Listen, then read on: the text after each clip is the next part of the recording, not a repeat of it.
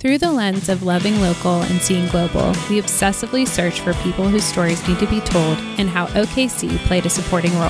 Hosted by Katherine Bexton and Emmy Coves, welcome to Action City. Hi, good morning. We're not in the studio. I know, we're on a we're on a road we're trip. We're in a secret secret location. Secret lo- Oh, it is secret till Thursday. Yes. Oh. Oh, it, and it, it's good that it's nondescript. Yeah. Kind of. Oh, yeah, you wouldn't know from where from where we're sitting. We like to be on a road trip. We're not that far away though. No, we're not. Base. We're not very far. And so we're up high. We are up. Yep, we can see a lot of so the city. So that'll kind of narrow it down for you. Sort of. Sort of. Oh, my gosh. Well, okay. It's Thanksgiving week. Yeah. Happy Thanksgiving. Happy Thanksgiving. And happy Thanksgiving on Thursday when this episode comes out. Yes. I'm so excited. I love Thanksgiving. I'll be in Tampa. Okay. I'll be in Tampa. Somebody just sent me a very long uh, list of things to do in Tampa, though.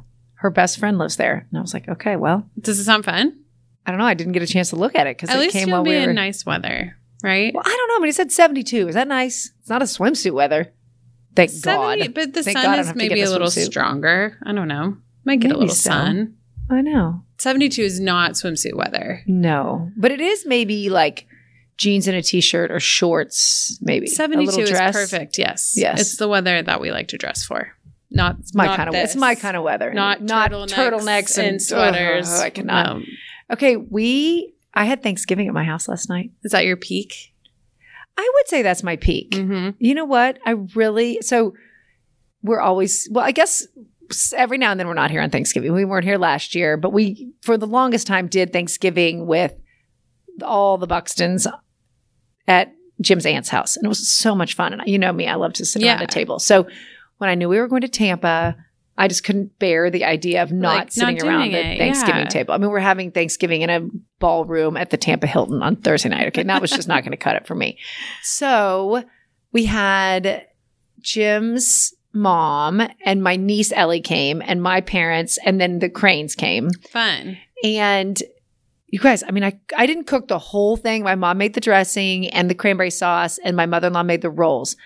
But other than that. I was going to say, but that's like, you still have a turkey. What? what oh, yeah, and I make? didn't make the pies. I got the pies from Rail Yard Pies. Oh, that's my other peak. Okay. So my first peak was Thanksgiving, you guys. Okay. So I cooked the turkey. Yeah. What did you make? Turkey? I made, you guys, Mashed twelve potatoes? Of us. I got a twenty pound turkey. What is wrong with me? I could have had thirty people at Thanksgiving. Easily, thirty people. I mean, there was so much food. I can't even. So I made a turkey. I cooked it in one of those bags. Oh. Like in the parchment bag yeah, from yeah, yeah. Whole Foods. Uh-huh. It was perfect. It Did was like some sort of sage and thyme turkey? No, but I totally forgot about that. Right? Remember Brian told us that? That was like a year ago. That, I can't believe we've been doing this for a year. I know. Oh my God. Well, maybe next time if I have more time, I'll Which, try Which by that, the way, right? our un- anniversary came and went. We came and went and we did nothing. It, it does. It happens at Greta and all the time. And true our, like us fashion. Yes. We, we just, just like, we talked about it a lot. And then, yeah. So I did the turkey. I did this like delicious Brussels sprout salad with pickled carrots Ooh, and hazelnuts. Yum. Obviously green beans, but then I did macaroni and cheese, potatoes au gratin, mashed potatoes. Jeez, so you had all three? Yes. And now it's all in my refrigerator. Wow. With oh, and Jim made two hams. There were twelve people. Five of them were children, okay? One of the, I don't know. He got two different hams. He wanted to make both of them. So one of them we ate. The other one, I had no more refrigerator space left for, and he said he was going to take it, I don't know, to the Jesus house or somewhere. So I put it in the back of his car last night so that it would stay cold. My mom's like, just put it on the back porch. I'm like, I don't need animals on my back porch with a ham. So the ham stayed outside Ew, in Jim's truck bed. Oh my God. It was wrapped in like, foil. I wrapped it. Still I wrapped the it. smell of ham. Like, well, I was going to put it in his car and he's like, do not put that ham in my car. Oh, okay. So it, it was, was in, in like the, back, the truck, oh, the bed, truck bed part. Okay, okay. Because I'm thinking of like ham smell in your car. Oh gosh. But so, you know, then I sat at the table with all my china. Pretty. I did, I I don't know, went on the internet and got some centerpiece that I made myself. Cool. I want to see a picture of your table. I bet you did. Oh, guess what? I, bar- I took no pictures. Oh. Maybe, Jim, actually Jim took one picture, but he didn't take it when the whole thing was set with like. All the stuff. I t- had taken one of the dishes off. I'm scared my Thanksgiving table is going to be ugly. What? Well, I I'll planned. See. I decided to do something different this year. I love a tablescape. Love a tablescape. Like, like it goes do. down the middle, like, or just like in general, just well, what just it's going to look yeah, like. Yeah. Yes. Oh, I love um, it. But I'm going with like kind of like, I don't want to call it a rainbow theme, but it's very like, it's very like color, bright colors. It's oh, not like Amy, a traditional. I love bright colors. Yeah, but we'll see how it goes. So mine was kind of traditional. I had pomegranates and pears Fun. and greenery and yeah. flowers kind of poked in. Love that. And so it was, it was really wonderful. And the pies. Uh, the pies. Okay. Second peak really quickly. And I have no pits, so this is good. Yeah. Second peak was I went on Saturday with Neely. Neely came with me. So nice. It was such a nice trip. We went to Edmond. We I picked up my pies at Rail Yard Pies. I had a coffee at and a burrito Summer at Summer Moon. Um, so I walk into the pie shop. You guys, Lynn's son and like seven or eight other people are having a bluegrass jam session at the pie shop. In the front of the pie shop. They start at like ten, ten thirty That's every so Saturday fun. morning. And they play. The smiles on the people's faces in the pie shop were next level. I mean, there was Aww. a cute little old couple sitting, listening to the music and enjoying a slice of pie. Lynn came straight up, gave me the biggest hug. We talked for like ten minutes in the middle of the Thanksgiving pie rush. She was just absolutely lovely. The pies were delicious. She said they have a semi, a refrigerated semi truck parked in the parking lot for, of the pie for shop Wednesday? for Wednesday for all of the ingredients, all the eggs. I mean, it was like ten thousand eggs or something. It was like a ridiculous number of eggs. All the pies are in this refrigerated truck. Oh my gosh, because we're picking ours up on Wednesday. Uh, you better, I mean, it was, it, it, well, it wasn't packed. I mean, it was packed. Well, the, there was definitely. On, she, the way that they did it, though, is I have a time slot. Oh, you have a time slot. Okay, yeah. So then they'll have it in there. Yeah. They'll have pulled it from the refrigerated truck. But so we had the apple cranberry was yes. my absolute favorite. The pumpkin was delicious. And then we had key lime. Oh, that's right. You did key lime. I might have a sl- It's just downhill from here till Christmas, people. Yes. I'm just going to worry about it after Christmas. So it was really wonderful. What, what happened? What happened in your life? What went down? Um, okay, so I guess I'll do my pit first. Well, my pit is that I on Friday my kids had appointments for flu shots. Oh. And they've had this like weird cough, and I was like, you know what? I was like, because you can't get a flu shot if you're, oh, if on you're sick or antibiotics or if you're sick. Gotcha. So I was like, I'm going to call the doctor. Thankfully, the doctor saw us at five twenty on a Friday. And sure enough, Huffman had pneumonia. Oh, Neely's had that twice. Which, like, way to feel like I'm the mm-hmm. worst mom in the world. I, he was perfectly – and she made it sound like pneumonia in children is not as scary. It doesn't or, seem like as, as scary. But as, it's not still, like us getting pneumonia. The fact that he had pneumonia, just like whatever. And then Campbell had an ear infection. So now they're both on antibiotics. But, like, they both had this cough, and their cough sounded the same, but then they both had two different things. Did they give you the cracker? What's the cracker? Well, when Neely had, had pneumonia, it was like a plastic, like, I don't know, kind of knob-looking thing that was had a handle, and it came around like this, and you were supposed to go like this on her chest to, like, break she, up all the stuff inside. She was, like, basically saying his case was really mild. Because when she said the word pneumonia, like, I freaked out. You freaked out. out, yeah. And she was like, no, no, no, like, we're just going to put him on, like, a kind of a stronger antibiotic, and if he's not better by Monday – Today, he I heard him cough maybe once. Okay, good. So I, Once they get pneumonia, though, I think they're sort of more likely to get it again. Cause really? Yeah, because she has had got, got it a second time oh, when she was older. Well, that's wonderful. Yeah, mm-hmm. And then Campbell had an ear infection. So oh, I'm glad that like I kids. literally called. So our appointment for the flu shots was at four p.m. I called at one p.m. and was like, we need to be seen. So, like, yeah, the fact that we're we were able to be shot. seen was, yeah. like, incredible. So, I Or it really, would have been a really long weekend. Really long weekend. So, I mean, but anyway. And then my peak, I think my peak was how productive I was this weekend. Same with Jeff. We moved Campbell into her, into the guest room, okay. which is now her room. Her room is completely cleared, ready to be painted so for the, the baby. So, the guest room, like, downstairs on the right is Campbell's room? Uh, on Yeah, on the left. Like the other, it's on the other side. Oh, on the, okay, okay. Yeah. So she has her own little like bathroom, like we're calling it the princess pad because she's uh-huh. kind of a princess, mm-hmm. which is, it is what you it know, is. Lucky Campbell. Lucky Campbell. But yeah, so the ready is like the room is ready to be painted. Moved her completely into her room. Jeff cleaned out the garage. What? He cleaned, we sold probably four pieces of furniture and I cleaned out the playroom. I mean, when I tell you that we were both like working from when the kids got up. You're after nesting, we, Emmy. Yes, I think uh-huh. I'm nesting. But like I cleaned up like trash bags full of toys and we have toys to donate. Like, where do the toys come from? That's what I cannot understand. It, it's like they multiply and have babies. You I, didn't even buy them and they just show up. Well, that's the thing is like I – Christmas last year, I kind of had like a mini panic attack. I shouldn't even say it was a panic attack because I've had a real one. It was not really. But I had like looking at the stuff that they opened and then look taking it up into the playroom. Adding it on to all the other yes, stuff. Yes. Yeah. And so this year I was like, we're not doing that. Like, so I cleared out so much space. And like, if it's, I hope it stays with some space, but it won't. It won't. It, in a matter of seconds, no. It'll all be filled up again, and you don't even know where the stuff came well, from. I never even really went to the toy store, and stuff appeared. That's the thing is, like, this year, Jeff and I decided we're giving the kids very minimal stuff, and we instead sprung for, like, a play set, like a wooden oh, play set for oh. the backyard. Because with three... You'll I, love that. You have to have that. With three kids, yes. Getting them all to the park, ke- to, like, keeping yeah. an eye on all of them, it might be too much. So I'm excited to have a place, like... at our home. It's like a great, it's cedar. It's really pretty. Have they installed it yet? Well, that's the funny part is because of the pandemic, we're like, oh yeah, it's going to take months to get here. Came in three days from Home Depot. Oh. All of the parts need to be assembled though. Oh, so is I'm Jeff like, going to do that this after Thanksgiving? Well, that's the thing is like, we're trying to figure do not out do that, Jeff. Logistics of like, just like, there's no way to hide it and then be no. like, Santa came, and there's no way Jeff is putting that together at midnight on Christmas no. Eve. So you need a professional to put this together, Emmy. I don't know. Doesn't Jeff, Home Depot provide the service that they'll put it together? So just spring for it.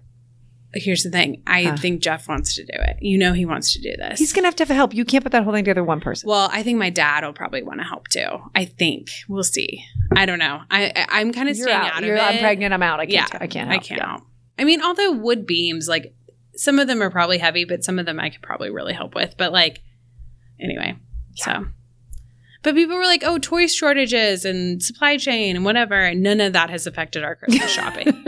Like, I hope it doesn't affect my Christmas shopping since I haven't started. But I have gotten PowerPoint presentations from both my kids. Actually, oh, yeah, one Excel this, uh, spreadsheet, one PowerPoint presentation. Oh, okay, okay. One of the presentations has a car on it. I'm guessing that's Neely. That's Neely. I had to pay for half my car. That's why I had uh, really- Neely couldn't Neely couldn't get a car if she even had to pay for the gas. Okay. She there's no no savings, zero zilch. Well, you went to Stanford Business School. So uh, I'm you looking would, at you. You wouldn't know it. You would not know it. So maybe that would be a good implementation. Although mm-hmm. she needs to get a job. It's hard to right. You need she, to get a job. She needs a job. Yeah. yeah. I mean, I don't know where she was gonna get money without a job. Yeah, that's true. Well, I had an allowance I had money. to save. Oh. Yeah. I got like, I don't even know how much. And then, like, we were supposed to put half towards our car. And so if you didn't that month, then. Then you were. Mm-hmm. Mm, Emmy. I mean, my parents were strict. They were strict. They I actually sent strict. me. Uh, they sent me a calendar for something, and I looked at the format and I was like, this looks weirdly familiar. And then I realized it was the same calendar my dad had used for our chores and allowance. He's gave that to you as a grown-up? Yes, like a couple of weeks ago. What was he trying to tell you? I was like, this is triggering that this calendar, like it was like whatever preset calendar that you can download off the internet, the huh. same one that I got in like nineteen, whatever. whatever. Like it literally looked the exact same, and my siblings were dying. I was like, this calendar looks oddly familiar. I'm surprised you didn't put any chores on it. Oh. Like, here's what you need to be doing. No, yeah. I mean, all of our chores and our allowance, he like put it on the days. I wish I was more organized. Oh, I just cannot. Anyway. Well, okay. Yeah, wishing everybody know, happy, happy Thanksgiving, Thanksgiving week. I hope everybody gets a chance to sit with their family and yeah, enjoy and each other's company. What? Oh, my Pico is getting organized. Richard is holding our fo- the phone. I'm trying to speed this along for him, and then he just asked me a question. So, um, but yeah, and then our podcast will come out on Thursday, so maybe you can take – I think it's going to be a long, long. But yeah, an hour and a half to yourself to listen. It's really interesting. Yes. We, this is the second week in a row, I think, that we have really just learned soaked up a lot information. Yeah. And I think, you know, I think this is worth listening to because you may know someone who needs this, this service. So I know that's what we were trying to yeah. needs this program. So definitely. Doctor Douglas Hortzmanshoff is co-director of Integris Advanced Cardiac Care and the program director of the Heart Failure Institute at Integris Baptist Medical Center in Oklahoma City. Doctor Doug came to Oklahoma City in two thousand five to serve patients suffering from advanced heart failure with a complete array of services, including personalized medical management, heart transplantation, and left ventricular assist devices. Doctor Doug was raised in Michigan and earned his undergraduate degree at Calvin College in Grand Rapids, Michigan. He attended medical school at Northwestern University School of Medicine in Chicago, Illinois, and was elected to the Alpha Omega Alpha Medical Honor Society while there. Subsequently, he completed internship and residency in internal medicine, followed by a fellowship in cardiovascular disease at Washington University in Saint Louis, Barnes Jewish Hospital. He also served as chief resident for the internal medicine training program, providing administrative and educational oversight to approximately one hundred fifty medical residents. He received advanced training as the Hawes Fellow in Heart Failure and Cardiac Transplantation at Washington University, which was followed by a faculty appointment there until moving to Oklahoma. He is board certified in both cardiovascular disease and advanced heart failure and cardiac transplantation by the American Board of Internal Medicine. As co-director of the Advanced Cardiac Care team at Integris, Nazih Zuhdi Transplant, Transplant Institute, Doctor Doug has always focused on individualized patient care with a human touch while utilizing the most advanced heart therapies available in the state of Oklahoma. He and the I A C C team have made important contributions to research in the field of advanced heart failure with publication in medical journals, including the New England Journal of Medicine. He is also an internationally active educator and speaker with a passion for educating healthcare providers and patients about heart failure and mechanical circulatory support. Doctor Doug is married to his college sweetheart and has three children. Welcome to Action City, Doctor Doug. Looking for your voice to be heard? Have a passion and want to share it with those of a common mindset? Have a business or brand that needs to get the word out but don't know where to advertise? Contact Blackened Studios, a full-spectrum, cutting-edge podcast studio that services clients from all over the country. Blackened Studios offers you more than just a podcast. We offer you an experience. In-house production from audio-video recording, editing, marketing, advertisement, and exposure with over thousands of people listening weekly. Blackened Studios doesn't hesitate to back local businesses. So when you want your voice heard, Blackened Studios has your back. Search Blackened Studios on all social platforms. Email at podcast at blackened studios dot com or visit us at blackened studios dot com. And remember, it's Blackened. Good morning. How are you? I'm good, Katherine. How are you? I'm good, thanks. Excellent. Thank you so much for joining us on the podcast. We're, we're on a road show. We're on a road show, you guys. This is only our second road show. You, Richard's got all this like equipment set up. It's very fancy. But we're at Integris. We're at Integris, right down the road. Right down the road from the studio. But I love Integris. This is where I had all my children. Every time we drive by, all my kids are like, that's where I was born. Oh, Isn't that, I, I mean, still do that at Saint Anthony's. That's where right? I was born. I still say, that's yeah. where I was born to my kids at forty-eight years old. It's funny I mean, how we do that. Yeah. What's wrong with us? Oh, my God. Well, we're so excited. My friend Shay has been really wonderful, and she's been telling me for several months that we needed to talk to you. And so we're here. We want to hear your story, and we want to talk about Integris, Advanced Cardiac Care. And yes. so let's get started. Yes. Well, I'm excited to be here too. And I'm excited to be able to share, you know, in a long format, kind of the story of this place. And it's been a pretty interesting story. And I think it's a, a real gem um, right here in Oklahoma City that I still think is it's known, but it's not really known in terms of what we've done and the types of things that have been happening right in the backyard of uh, all of our friends and colleagues here in Oklahoma. So I guess a little bit about me to start. Um, yes, I always get a little uncomfortable yes. talking about myself. I know. We like to know from the beginning. Yes, you know, tell us understood. Where you were born. Yes. Oh, we're going way I'll go back. Way back. So, so I was born at Butterworth Hospital in Grand Rapids, Michigan, as a matter of fact. So when you go that far back, like we is. were just sharing. So yeah, so born and raised in Michigan.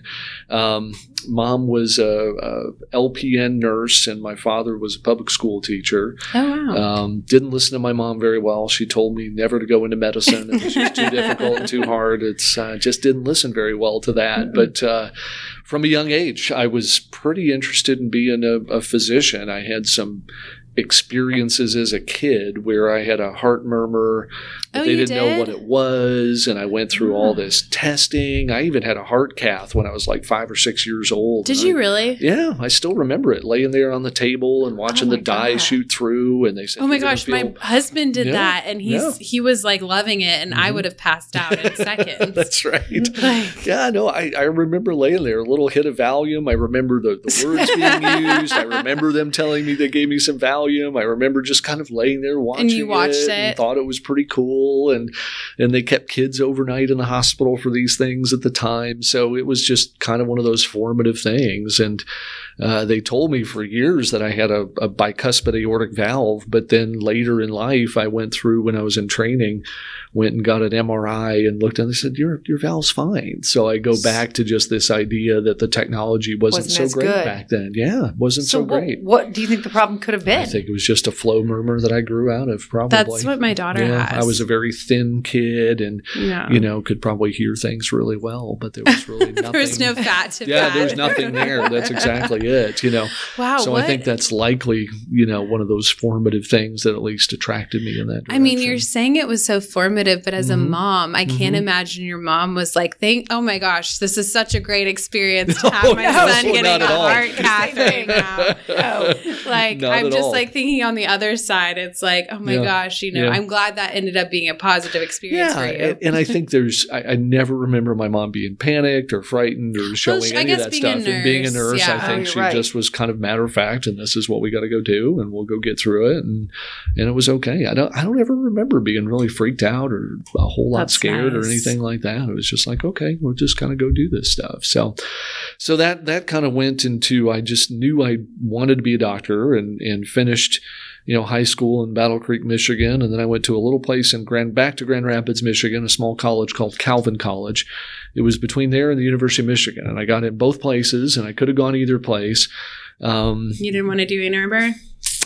Oh, I would have loved to do Ann Arbor. Okay, I was going to say, I, I, was gonna I had say, a cousin I, who went there. It looked really uh, good. Ann Arbor's kind of fun. amazing, yeah. you know, but I, I got some money to Calvin, and And I think it was a really good choice in the yeah, end. Yeah. You know, I, I grew a more personalized up, experience. Totally. Yeah. You know, and grew up a fairly protected life, that kind of stuff. You know, I, I think if I would have gone to Ann Arbor, wow. I could have been super distracted, and who knows what would have taken you a little longer. Holy yeah. crap, if I made it at all, right? You know? Right, right. So, um, you know, went to this kind of small conservative college, which was ended up being great. And then, you know, had some pretty darn key life experiences there, number one of which I met my wife, you know. And you so, did? Yeah. In we college? started dating like Aww. halfway through my our freshman year and dated for three and a half years and got married straight out of college, basically. And uh, that was pretty amazing. So that's Was she also from Mich- Michigan? She must She's have been. from Ohio, from Northeast oh, okay. Ohio. And so, We're in Ohio. Uh, the Warren, Youngstown area, little mm-hmm. tiny fo- uh, town called Newton Falls. And my mom's so, from Ohio. Okay. But yeah. I don't know that yeah. place. Yeah, no, that tiny little spot. Got to tell you, there's She's not much. There's, there's not much to remember there for her. She's yeah. just like, so your, your wife knew what she was signing up for. She knew you wanted to be a doctor. She, knew she was definitely be knew that for... I wanted to be a doctor, and she was definitely in on the journey. And yeah. thank goodness that she was. You know, I mean, it's a heck of a journey. I can't imagine. Um, no, it's it's kind of crazy. So um, the other kind of formative thing that I think really set me up for the the medical journey. Um, was I had an opportunity that I learned about before I even started in my freshman year that there was a, a fellow student who had Duchenne's muscular dystrophy, and he was going to need a, a personal care attendant, and wanted, you know, two students who were maybe interested in the pre-med program, which I'd kind of signed up for. That was kind of how they worked it, knowing that that was Synergy. The family knew that yeah. was Synergy. Uh, his name was Mike, and so um, I lived with Mike for two out of the four years that we were there. He and my roommate um, uh, was the other personal care attendant, and we both provided care for Mike to get through college, and that was wow. full care. Gosh. Mike could move. He could Couldn't get around. He required, you know, dressing and toileting and feeding, and you know, it's a progressive, inevitable disease, you know, and so you know, the the th- we did it first and third years of of college. And, um, you know, you could see him also in college with you? He was, yeah. Yeah. So he was a year ahead of me. So he was a sophomore. I stayed in the dorms an extra year and then went and took care of him his senior year in the apartments again, or we worked together that year again. And so oh really got a taste of the, the day-to-day, you know, two years of, of just really going to school, what it's like, caring yeah. for a person, getting them up, you know, doing showers, doing toileting, yeah. you know, so... So when, when uh, you know, sometimes the nurses say, well, you can do this. I say, well, I, I actually have done this. Not quite the same yes, as you, you know, right. and it's different. But ah, but uh, we've done that. You You've got to so. be pretty mature as an eighteen, nineteen-year-old to sign up to do something like that. And, yeah, I mean, I guess, yeah. I would know, say I mean, so. You're not you know, yeah. playing beer pong. You're no, helping somebody. No, absolutely like, not. There was none of that. I mean, you had to, you know, be be responsible. We kind of rotated times and places, and you know, met between classes. But you're right. There was no, yeah. no just kind of taking off or goofing around or you know, being away at night you know, to help them set up and be around to help out if you needed it. So, oh. so that was pretty formative, and I think that really led then to, you know, being. Uh, you know, I think that was pretty key to showing that I had the the heart for people and being able right. to be with people. Um, that led then to getting into med school. You know, so went to med school at Northwestern University in uh, in Chicago. And that was great, you know. So we get married straight out of college. My wife had literally never been to Chicago in her whole life.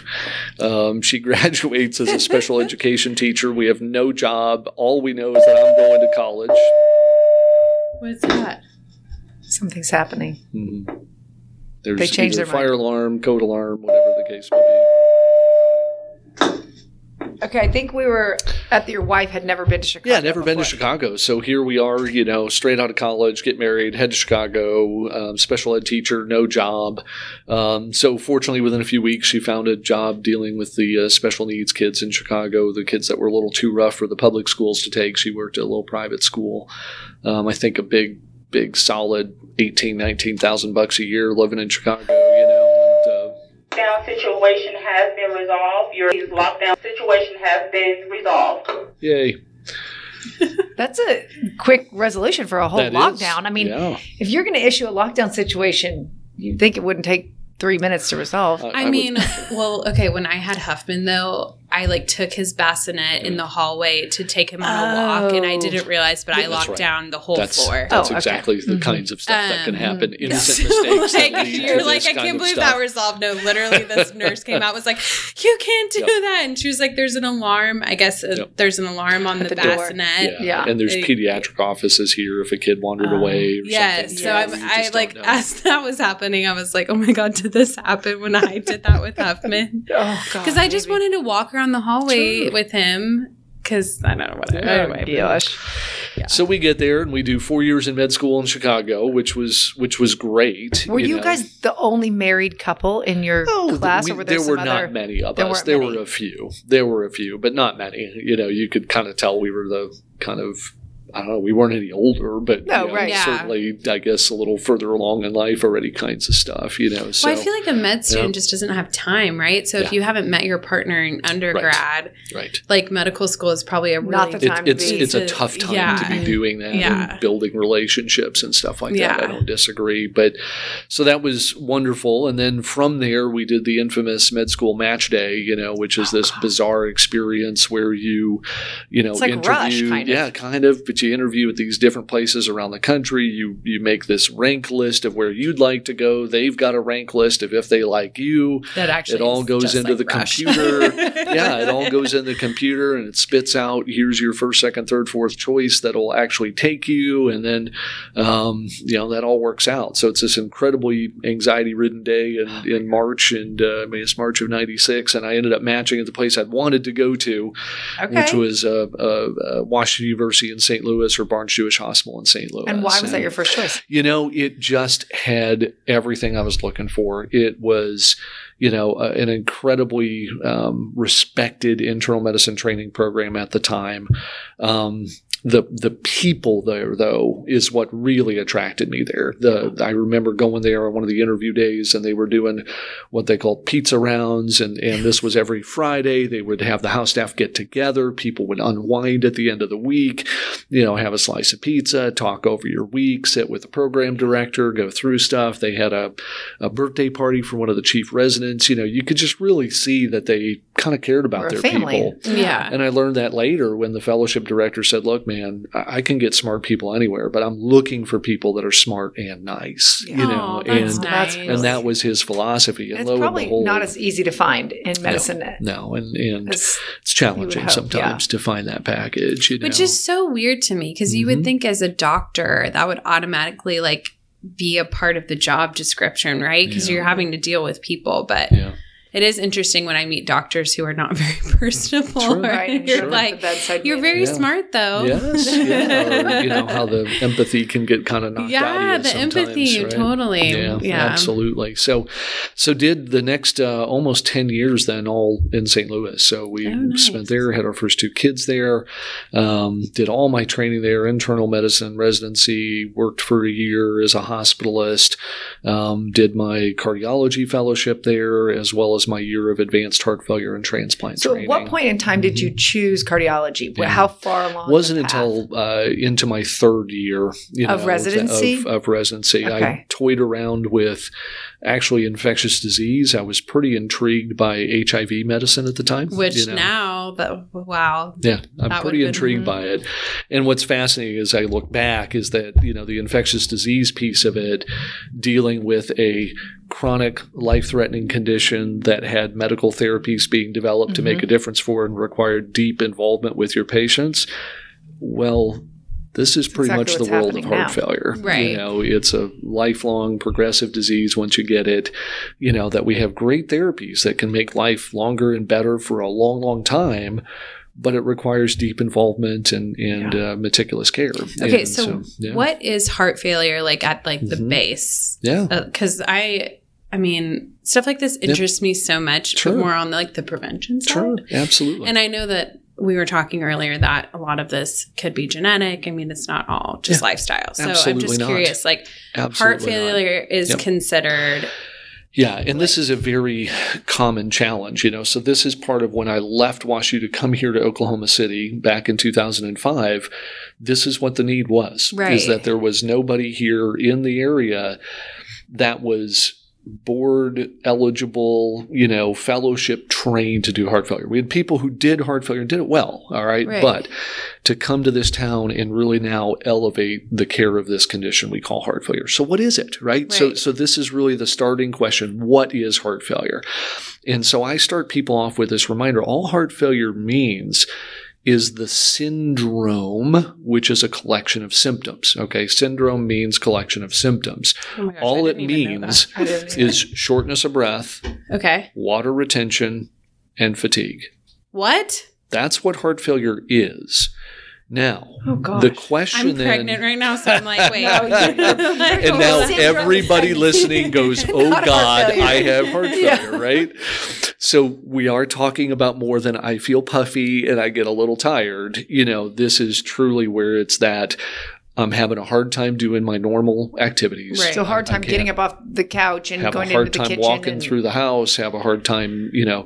And a lot of times people world, people's worlds just start to shrink. When they begin to develop this syndrome or these collection of symptoms, it can be very gradual. And this is just your like your heart organ failing. Yes. So like, so, and you just don't even realize, correct. right? Correct. It's often insidious. It's sneaky. So let's move from the symptoms, what we, you know, the syndrome that we call heart failure, which is shortness, breath, water, retention, fatigue, to the causes, right? right? And so the the reality is, is that there's a laundry list of causes of heart failure.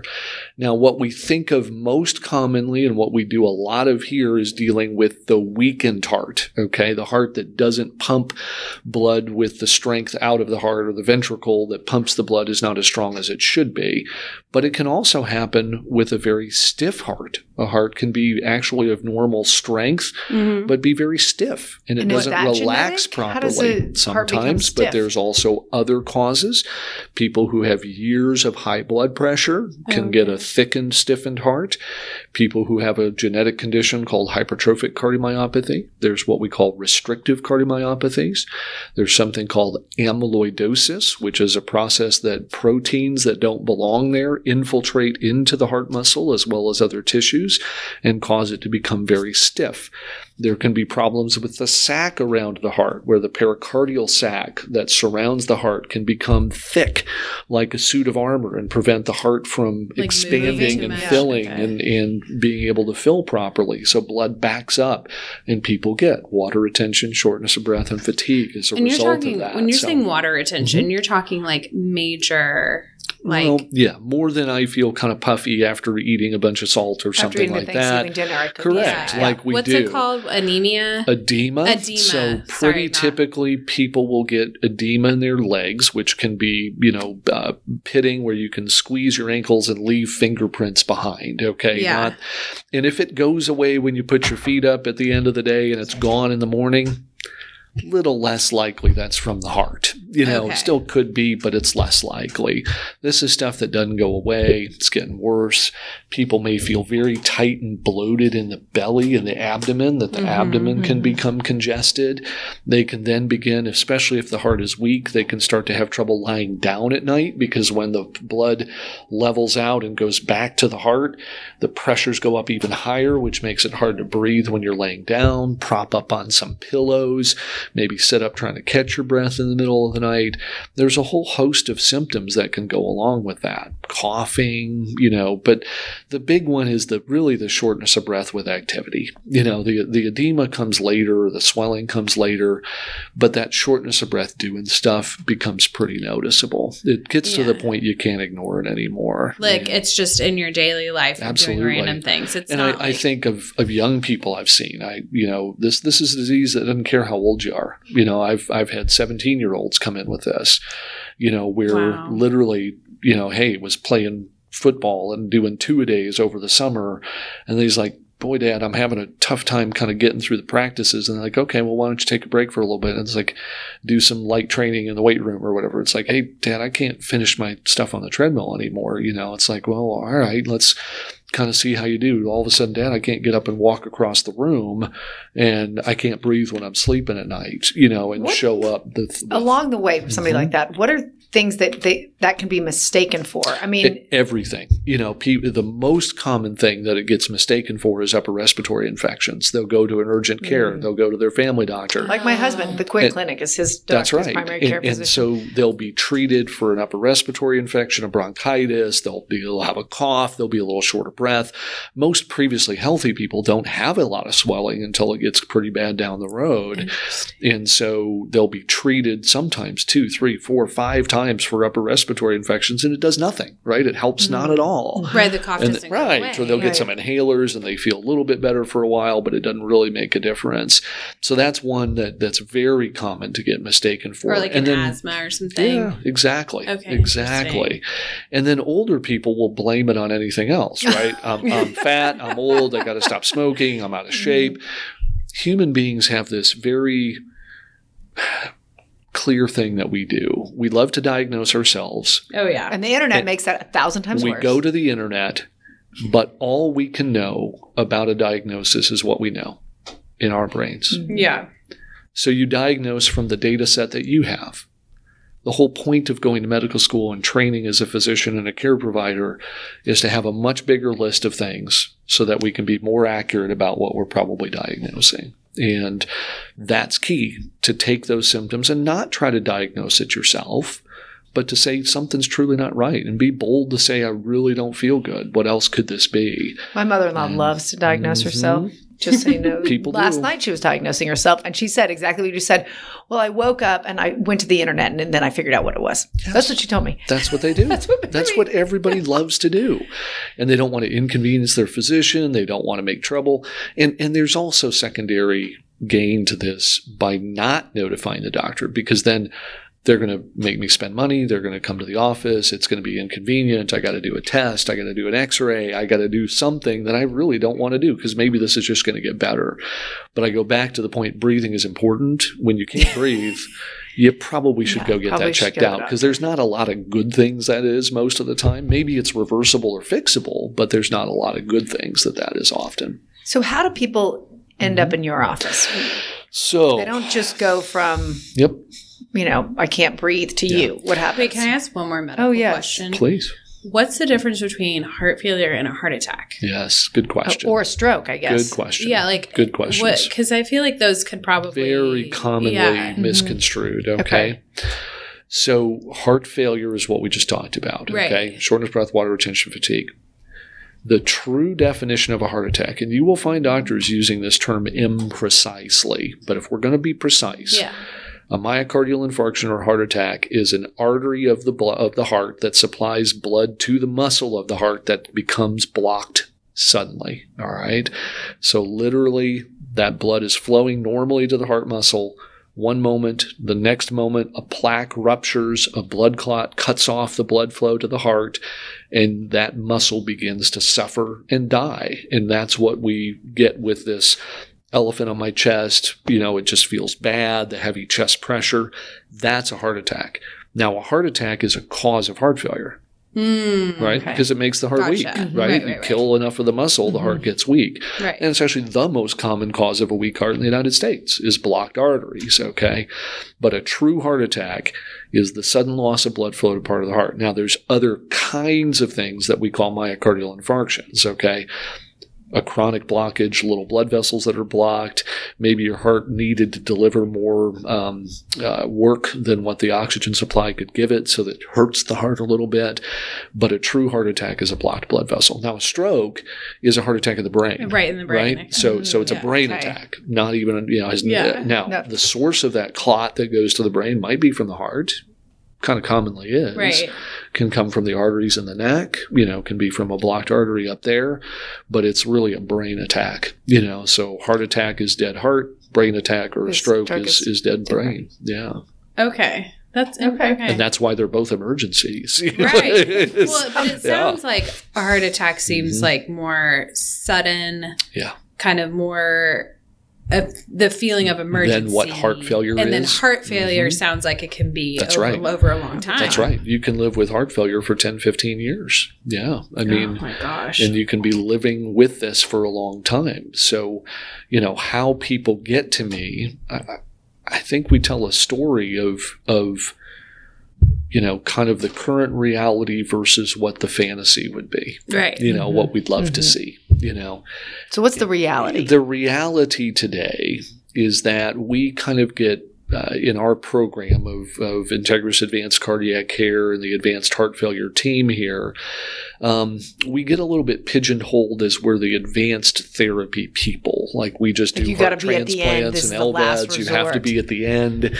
You know, boy, things have to be really bad to go see that guy. You know, and, Doctor Doug. Yeah, you know, and there's a little bit of that. And I've got multiple partners that I'm blessed to work with who do work like I do, um, and that's kind kind of what we hear is that things have to be really bad. So often when people come to us, they've been living with this condition for many, many years, and they've been deteriorating, and their, you know, symptoms are are really quite dramatic. Maybe they're having trouble getting through their home. Maybe they've been hospitalized multiple times for uh, swelling that couldn't be taken care of at home. Um, maybe to the point where the heart is so weak it's unable to supply oxygen, uh, blood, you know, uh, enough blood to the body to supply the oxygen it needs. And so organs start to shut down, and literally kidneys fail, and breathing fails, and liver is congested. Those are so obvious to providers, to, to other care providers, that you can't miss it. So then we yeah. get the phone call, can you help this person? Um, The other end of things tends to be the weird cases, you know, emergencies, these other weird kind of diseases that I mentioned, maybe a heart attack that ended up just taking somebody from being very healthy to very sick very quickly, quickly. You know, where if the heart didn't get its uh, artery opened up fast enough, they could have bad damage to the heart, and, and maybe they don't bounce back from that very quick. Lots of people can, but not everybody can, uh, automatically does. So that's another group. And then I think the, the people that tend to be young with new diagnoses, genetic myopathies, will often get those kind of early on. Our, our biggest thing is we wish we could get to people a little bit sooner. I was going to ask you this because somebody recently in my life was like, yeah, yeah I, I got a heart scan and now I have to be on medication for the rest of my life. Yep. In my mind, when they said this to me, I was like, well, wouldn't that make you be like, like, mm-hmm. wouldn't that make you want to yeah. like dive in further? Sure. And so I'm wondering if people are just kind of like getting sort of band-aids, right? Mm-hmm. Instead of like mm-hmm. going into the further issues. Yeah. yeah. Well, I, I think it's a great point. You know, it, there is being diagnosed with any illness mm-hmm. creates a lot of grief. Yeah. Mm-hmm. And sometimes when you know something's wrong, you already are in those stages of denial that something's wrong, right? And so people who get a diagnosis of heart failure, heart attack, cancer, doesn't matter what it is, you grieve for yourself, right? right? And so denial, anger, bargaining, depression, and acceptance, and we kind of move through this over time. So I think a little bit about what you say is that there's some grief, right? I had a scan, it showed a problem, and now I have to take medicine. So on one hand, as a physician, I mm-hmm. look at that and go, that's fantastic. What they aren't thinking about is the fact that the scan they had showed early coronary disease. They didn't have a heart attack. Right. They didn't have a fully blocked artery, but they identified something that could progress over time. So they were put most likely on a statin medication. Right. That is the single most powerful tool we have to dramatically reduce the future chance of having a heart attack. And so instead of saying, gosh, I have to take a medicine for the rest of my life, it's like, I'm really glad I got that done. Sounds like I just saved my life. And I've dropped right? my chances of having a heart attack mm-hmm. by probably a robust amount over the course of the next ten years. But human beings don't think about that, right? We tend to think about what's impacting us today, what's what's changing about me today. And that's what we do. We always look at whatever was most recent, um, and we react to that, right? Whether it's with diagnosis, right? I got a pill and I felt different two days later. It must be that pill, right? You know? oh, yeah. and, and so just things like that. And we're very bad at deferred gains and looking ahead. So heart failure is one of those things. Gotcha. When you have a diagnosis of heart failure, why do we want people early? Is it because I'm a, a, a way better doctor than everybody else? No, that's not the point. The point is, we're built to spend that time and detail and provide that lifelong plan for how to take care of this lifelong condition. Because it is lifelong, yeah. right? It is lifelong. You There's cannot no revert. reverse.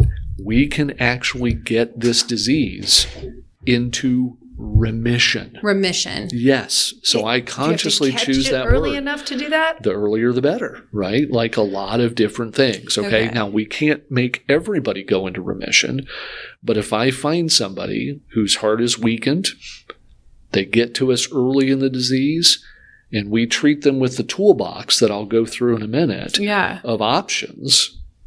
I have numerous people whose hearts have improved.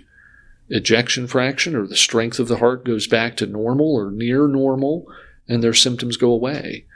I've got people I've been taking care of. I've been here sixteen years. I've got people I've been taking care of for fifteen years who came to me with heart failure and weak hearts that many years ago who have still never needed a transplant, never needed an L V A D that we'll talk yeah. about a little bit later. Okay. Um, because those therapies matter.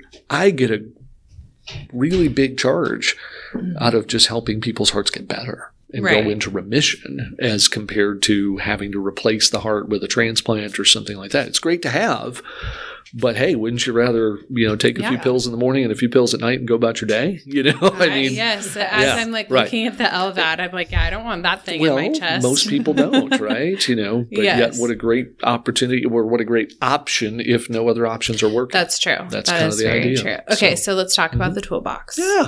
Let's, yeah, because yeah, I want to know. So whenever we, you know, what we kind of talked through is whenever someone shows up to us, the first question is always why, right? So if you come to us with shortness of breath, water retention, fatigue, the next question is why. We talked about some of the whys, right? Mm-hmm. You know, weak heart, stiff heart, blocked arteries, you know, valve troubles, all this kind of stuff. Mm-hmm. And then we get to the treatments, right? So if there's something we can fix, we're going to go fix it, right? If you can have an artery opened up, if you can have your thyroid tweaked, you know, if we can treat you for high blood pressure and, and see if that helps, we're going to do those things. So thyroid right? affects your heart? It sure does. Thyroid affects the whole body. It's the metabolic switch and regulator for the whole body. So too much or too little thyroid, usually we think of too much right. being a dominant one, but too little can certainly contribute or create uh, uh, symptoms that make people think it's heart failure. You can get swelling, feel fatigued, feel short of breath, but it's just because your metabolic rate is so low and your thyroid hormone levels are low. Do you see that more in women or men? Um, you know, I think probably a little bit more in women. Okay. Um, but in terms of, you know, it can affect both both groups, you know, and so really it's about the completeness of thought, you know, and saying, look, these are the things we go through when we look for the whys, right? So if someone yes. comes to us with, with a weak heart or any of these other issues, we're going to go through that list of whys. So once we get that figured out, and let's just say we now know we have a weak heart and we're going to have to treat this, okay? Mm-hmm. Whether it's a gene or a heart attack or a virus that hits your heart or whatever the case may be, in the end, we still want to get out the standard toolbox of tools to treat this. So this is where I do think of myself a little bit like a mechanic. You know, I'm a physician, but I'm a mechanic and I'm a coach. All right. So these are the two realities of what I do. So as a mechanic for the heart, I use my toolbox of tools, four drawers. Just think of a Red Craftsman toolbox with four drawers. All right. Top drawer is lifestyle. That's how you take care of you. That yeah, matters. I was going to ask like, oh, how yeah. much that was. It's up matters. Top, all right? So we're going to talk it's about the fir- that. It is so it the- does matter. Yeah. Totally, all okay. right? Second drawer is medications. Okay. Third drawer is electrical treatments. The heart has an electrical system that sometimes needs to be regulated. And the fourth drawer are the fancy things like heart transplants, L V A Ds, investigational studies. We have some monitoring tools that we can use. So let's talk lifestyle for a minute, all right? Yeah. So I summarize this quickly as do the stuff that's good for you. Don't do the stuff that's bad for you. All right. That now, sounds so easy. Doesn't I, it? I know, but it's tough, isn't it? And with lifestyle, um, people always want that magic thing that they can do, right? right? And I tell people all the time, look, lifestyle alone is not going to fix it's your this. heart. It's a toolbox, right? You don't fix a busted engine with a screwdriver anymore. You cannot think of this as all I need to do is one thing. I take one supplement. I eat a little bit better. I do this exercise, one thing. Ec- I exercise yeah. more, and it's just going to make everything okay. Your heart was injured, damaged. That's not a lifestyle thing, right. okay? That's something that happened, all right? So lifestyle matters because not doing those things is going to make our job a lot worse, right? So don't drink too much alcohol. Alcohol can hurt the heart. So anything over one ounce equivalent per day, I always tease a little bit. Um, How big is this one ounce? Your audience does not get to determine what a drink is, okay? A drink has been standardized, all can right? You, can you one ounce does not sound very big. Can you save twelve-ounce beer for drinks well, for seven ounces you know, for one night? That see, that's called binge drinking. Oh. And so, you know, no. So I know. And and so it's, you know, it's literally a shot of hard alcohol, four ounces of wine, or a twelve-ounce beer, right? That is a drink equivalent. And, and so, you allow your patients one a day? One a day. So that wait, okay. Generally, so, generally. So my point there is more about, yes, you can have that one per day, mm-hmm. but then every ounce or every beer or every bit after that, it's sort of this sliding scale of risk, okay? The more and more and more every day, right. the more likely it is to cause a problem. Yeah. And you got to think some people are at risk for it more than others, right? You know, yeah. so just like we've all known the dude who smokes, you know, ten packs a day for forty years and goes, never hurt me, man, and lives yeah. to be eighty. look, that's the that's the exception, that's the anomaly, not right. the, the rule, rule right? Right, right, right? And so, so that way, people with you know um, cigarettes, drug use, body weight, exercise, you know, those things all matter. So reduce body weight if if necessary. Stay active. Too often, people with heart disease are told don't do anything, and people are scared. They're yeah, scared to they're move. Sc- And the reality is we have... Probably hurts. Huge, it could, you know, where it makes you feel bad, mm-hmm. right? So they shut it down. But the reality is we have tons of studies that show anything from stretching and Tai Chi up through high-intensity intervals are safe and effective for heart failure patients. Yeah. Why? Because exercise is good it's for good people. For yes. Right. And they're still people, right? And it's still good, all right? And so I describe it this way. Just because the engine doesn't work perfectly doesn't mean you can't train the rest of the body or the car to deal with what it gets, right? Yeah, so no, physical training is not just about the heart. It's also about teaching the body and the muscles to be more efficient, mm-hmm. right? And so that's super important. Um The other stuff is don't overdo supplements. You know, people love to just dive into naturopathic stuff. How about eat some vegetables? Absolutely. I mean, eat well, food, yeah, I was gonna not ask, too much, mostly eat real plants. Food that mm-hmm. I was going to ask plants, you kind yeah. of how you felt about this. Like, I've heard that mm-hmm. there have been studies, and I know there are like a million sure, studies, but sure. I've heard that plant-based has yeah. been shown to reverse a lot of cardiac issues. So, right? so it has the potential to. So when we yeah. go to the hard evidence of randomized controlled trials, right. there's two studies that have been shown to make a difference for cardiovascular outcomes clearly. One is the Atkins type diet. Okay. And that for is real? that is a plant-based, heavy-duty, you know, kind of I thought the Atkins was diet. Like meat and cheese. Well, Atkins. That's keto stuff, you know. Oh, so gotcha. yeah, so the the tr- I, I, mean, I want to make sure maybe I, I want to make sure I didn't misspeak that. Maybe okay. you're thinking Atkins. Paleo. Nope, I'm not. And it so is this is this okay. is twenty-five years, yes. thirty years ago. Oh, yes. That was a big deal. When yep. you look at this, mm-hmm. this is almost purely plant-based with very small quantities of, of, pro- of okay. animal-based protein okay, kinds okay. of stuff, okay? The second one is a diet called the DASH diet, all right? Oh, and that, that, too, Dash. is is a low sodium, tends to be heavily focused on fruits and vegetables with reductions in red meat, saturated fats, those kinds of things. Now, I again say there is no magic in just eating properly, gotcha. But not doing that stuff makes life harder, okay? We know the Mediterranean style diet is also of, appears to be of good benefit for reducing long-term um, complications from heart disease. Yeah. So that's using olive oil as its primary fat. Remember, mm-hmm. fat still has calories, all right? So it's just using olive oil as its primary fat, lots of fish, lots of vegetables, heavier on the vegetables than the fish, you know, and and so that plant-based eating really seems to be the thread that kind of weaves through all so of you this do- here. I guess, because I always, you know, yep. you read these things and you never know if doctors actually sure. agree with it yeah. because it's kind of based around, you yeah, know, whatever. Absolutely. And uh, it gets tough, right? Because right. then, you know, you get all these different sources of information and everybody makes it sound great.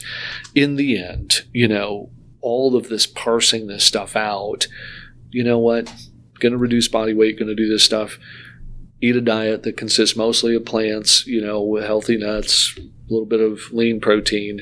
If you don't lose weight, you need to eat a little less. Yeah, That's right. what that, it boils down well, to. Well, I was going to you know? ask you if, like, if there are any fad diets yeah. that are out there that are, like, terrible for cardiac health. Well, you know, that it's difficult seen. because the, the long-term versus the short-term right. is the challenge, right. you know, and so not a big fan of the heavy-duty, high-fat, high-protein stuff, you know, where – look, I get that if your metric of success is a little bit of body weight loss, maybe that helps, but that's not a very sustainable long-term eating style. It's probably, I mean, people will say, hey, the cholesterol went down here. Okay, great. But it's not a sustainable long-term yeah, eating style. Yeah, because once you're off, and I you're, just don't know. Yeah. I just don't mm-hmm. think it's a good way to go, you know. So, um, all right, so we so don't get too lost here. Medication um, is next. Medication is critical. Last thing about lifestyle is we recommend a fluid budget and a sodium budget, all right? And and I use the word budget because with heart failure, I go back to the statement, why do you get swollen? Sodium? Well, in this case, it's because the body is not releasing all the sodium and fluid that goes into it, right? So with heart failure, your heart is sending signals to your brain, your kidneys, that you're thirsty and you want more salt. So people will want pickles and pickle juice and salty food. And it literally triggers the thirst center in the brain, literally tells the brain drink more. And it tells the kidneys don't let it back out. Oh, so when wow. people gain weight, gain That's fluid where the weight, water retention comes it's, from. It's just what's going in is more than what's coming out on a daily basis. And if it's only six ounces a day difference over the course of a month, that can add up to fifty pounds of body weight, you know, and literally Whoa. we've diuresed people in the hospital, you know, removed fifty, sixty. We've even diuresed people over one hundred pounds of water retention because it that's the process that happens. So we oh budget God. the fluid. Two liters or sixty-four ounces of fluid, all kinds, so, uh, soda, tea, coffee, juice, water, whatever you're drinking, adds up to two liters. And about two thousand two liters of soda. No. Two liters of all liquid. All combined. Right? Okay. Combined. Combined. Just, okay. That's the list. All right. Yes. But we do not advise to drink two liters all of necessarily no, anything, no. you know, all things in moderation, right? Because right? people say, can I have a cup of coffee? Yes, you can have a cup of coffee. Can I have a Diet Coke? Yes, you can have a Diet Coke. But do you need to make all two liters of your day a Diet Coke? No. Probably not. All right. So, and then the sodium budget, same thing, two thousand to two thousand five hundred milligrams a day. The point of that from a coaching perspective is number one, consistency. Mm-hmm. So if you put two liters in every day, then I need to set your medicines to get two liters out, all right? Um, and if you're watching your sodium intake, you're paying attention. You're yeah. thinking, okay? That's that important. That must be tough to do with, like, eating out. I mean, it is. Really, it's very hard. Yeah. It's the job of restaurants and food manufacturers to make food that you will come back and eat again. Right, right? And that's So salt. salt, fat, sugar, big portions, yeah. that's what you're going to do, right? So you have to be in charge. It's not their job to cook for you. You have to be in charge. Right. And so requires some, some change, but it's doable. All right. Now, medications, several, four medications that have been shown to prolong life, stay out of the hospital, and can cause the heart to go into remission.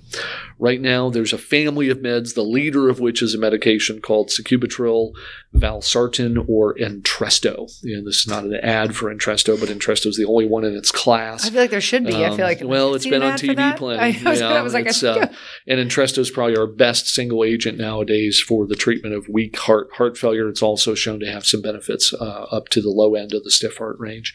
Um, second drugs are the family medicines called beta blockers. There's three yeah, of them: okay. metoprolol succinate, carvedilol, and bisoprolol. Those are the only three. If you're not on one of those, then you are not on an evidence-based beta blocker for a weak heart. Okay. Now, okay. if you take it for blood pressure, you can be on a different one. That's fine. But those three are for a weak heart. Third medicine, something called spironolactone. It's a weak water pill. We don't use it for water properties, but because it helps the body retain potassium. And more importantly, it blocks one of the hormones that causes damage to the heart and to the body. All right. And actually, all three of those medications block hormones that are harmful to the heart and to the body and cause the water retention, the, you know, the, the thirst. You treat the condition by blocking the hormones. We are locking down. Beth with the Let's Go, can you please call the page operator? Beth with the Let's Go, can you please call the page operator? Uh, that's a strange one. We don't get that too often. So. So, um, so all three of those medicines block the hormones that cause the heart to get weaker and sicker over time. By doing that, the heart can then start to heal. So is it a cocktail of those three medicines? Absolutely. You want okay. all of them, and you don't want them just at the little baby doses. You want them at the doses that have been shown to have the most benefit in the clinical studies. So you start with a little bit. But a key principle of treatment is to get those up to the full treatment doses, okay? And people say, well, I don't need full. Yeah, you do. Yeah, you do. All right? The whole idea is you're no different than anybody else. We all need the, the full treatment dose, either that your body can handle or what the doctor says is the best dose to be on. Yes. And then the last one is a relatively new addition. There's a family of medicines called S G L T two inhibitors. People have heard of them as Farxiga or Jardiance. And so this has been developed for diabetes, but we found out it prolongs life and helps people stay out of the hospital when they have heart failure as well. And that appears to be through metabolic benefits for the heart as well as the body. Helps reduce fluid, helps improve the metabolism of the heart, and overall helps people live longer and stay out of the hospital. And that's only been in the last roughly year that wow. that's come along. Is something like that found by accident? I mean, that people who no. have diabetes are taking no. the drug. They so have heart failure. So the story of, of the medicines that, that led to medicines like Entresto started twenty-five, thirty years ago with the development of medicines called A C E inhibitors. Yeah. And the first one of those was found in a pit viper venom from the Amazon. So this is drug companies seeking drug, you know, uh, that sounds uh, easy molecules. To get. Yeah, right? With yeah, molecules with effect, right? Yeah. And I don't want people to think you're giving me pit viper venom. No, we're not, all right? But but the idea was is that the bites would cause blood vessels to relax and the little mice would have their blood pressure collapse. Well, to harness the power of that molecule, turns out that by, it blocks this hormone um, and blocks this enzyme called angiotensin-converting enzyme. And by so doing, it helps relax blood vessels. Well, what happens with heart failure, one of the things that happens is the blood vessels constrict and Blocking try to keep the blood, the blood going to the core, and that adds to the workload of the heart. And when we cause that relaxation by blocking that hormone or that enzyme, people live longer and do better. So no, this is not been accidental. This has been the work of dedicated scientists, people that have gone from thirty years ago when, when heart failure was a death sentence.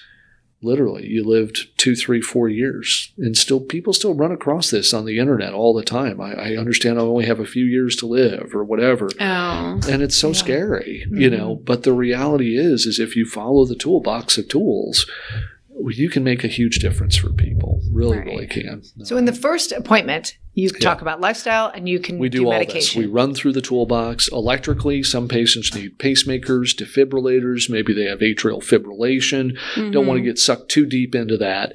And then we get to the fourth drawer. What do we do if lifestyle medicine and electrical treatments are Don't not work. enough? Life's harder. Symptoms are getting worse. You've maybe had this for twenty years, and now we're at a point where the heart's very weak and the symptoms are dramatic. We're seeing signs that the organs are in trouble. Trouble, well, then we start to talk about advanced treatments. And so I think of those as two main things, heart transplant mm-hmm. or the left ventricular assist device, or L V A D for short. Now, heart transplant's been done here in Oklahoma City, here at Integris, since nineteen eighty-five. Doctor Nazih Zuhdi did the first one here in Oklahoma City, the namesake of our transplant institute, the Nazih Zuhdi Transplant Institute. And over the course of those years, we've gone on to do hundreds of transplants here at our center. Was it six hundred? Or? Over, yeah, over, over six hundred heart transplants since nineteen eighty-five. So we were really and, always mm-hmm. on the cutting edge of... Absolutely. So this center is the only comprehensive transplant center in the state of Oklahoma. Nobody really? else did. Absolutely. Okay. There is no other heart transplant program at this time in Oklahoma, no other lung transplant program in Oklahoma. Um, there's other liver transplants, but we're the largest and the oldest, and kidney transplant, we're the largest one in Oklahoma as well. And so we do all of those, plus pancreas, plus otherwise. So obviously not my domain, but that's what we do here. What would you equate our cardiac um, yeah. offerings mm-hmm. at Integris and specifically in Oklahoma to other hospitals around the yeah. country? So so we match at least or exceed the other, you know, renowned centers in the country. We just don't necessarily have the numbers because our population is not as large, mm-hmm. right? Oh, I, I, I say all the time, how many people live in Oklahoma? three point five million people, give or take a little bit, right? About a million in Oklahoma City, about a million in Tulsa, and the rest are scattered across our state. Third of the size of New York City. That's right. That's right. Um, and so when we do twenty-five to thirty hearts a year, you know, in a state of three and a half million people, and maybe colleagues to the south do sixty in a year, but they're in a major metroplex that has yeah. eight million people in it. Right. That's, you know, almost three times our population in one area, mm-hmm. you know. And I think that we've got huge numbers of underserved people here in this part of our world where, you know, people in the rurals, people elsewhere, they don't even know the options that we have. People in Oklahoma City don't even know what we do, you know. And so um, it's hard to get the word out about all of this options and all of this care. So transplant's been a long time. Let's talk about this left ventricular assist device. It's sitting so on the table in front of us. right in so front of us. So we're like, we can see the device. So I'll describe it to you to see if, if this makes sense because it's the way I describe it to patients. So what a left ventricular assist device is, is literally it's a mechanical blood pump for the heart. So when the heart is so weak it can't pump blood for the body anymore, and maybe a transplant's not a good option for a number of reasons, maybe age, maybe just too sick with other conditions, mm. where we don't have the time to wait for a heart. Okay. How long does it take to get a heart? Well, it kind of depends on a few different things. So mm. it depends on your blood type. Oh, okay. Because oh, if you're more certain rare, blood types okay, have, gotcha. have longer waits. And it depends a little bit on your body size. You know, so the bigger you are, the bigger the heart you need. So oh my gosh, kind I of never the smaller, would have thought about smaller about the that. pool of people that it might be. Now, we get two-thirds of the people that we have listed, we can get two-thirds of them transplanted every year. Okay? Oh, okay. So, that's really and good. And those statistics are available online. People can look those things okay. up. And so we do pretty well with that. And again, the heart allocation system is organized to get the hearts to the people that are sickest that need them the fastest, right? So if you happen to not be very sick, maybe still need a heart, but not in extremis, it's going to take a while, okay? Interesting. But when you, you get have- sick, it's going to be there. Oh, and everybody okay. says, gosh, but I wish I could get it before I get so sick. Me too.